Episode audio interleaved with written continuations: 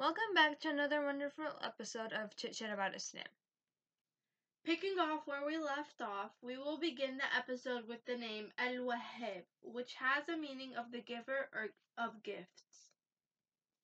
Next up is Ar-Razzaq, which means the provider.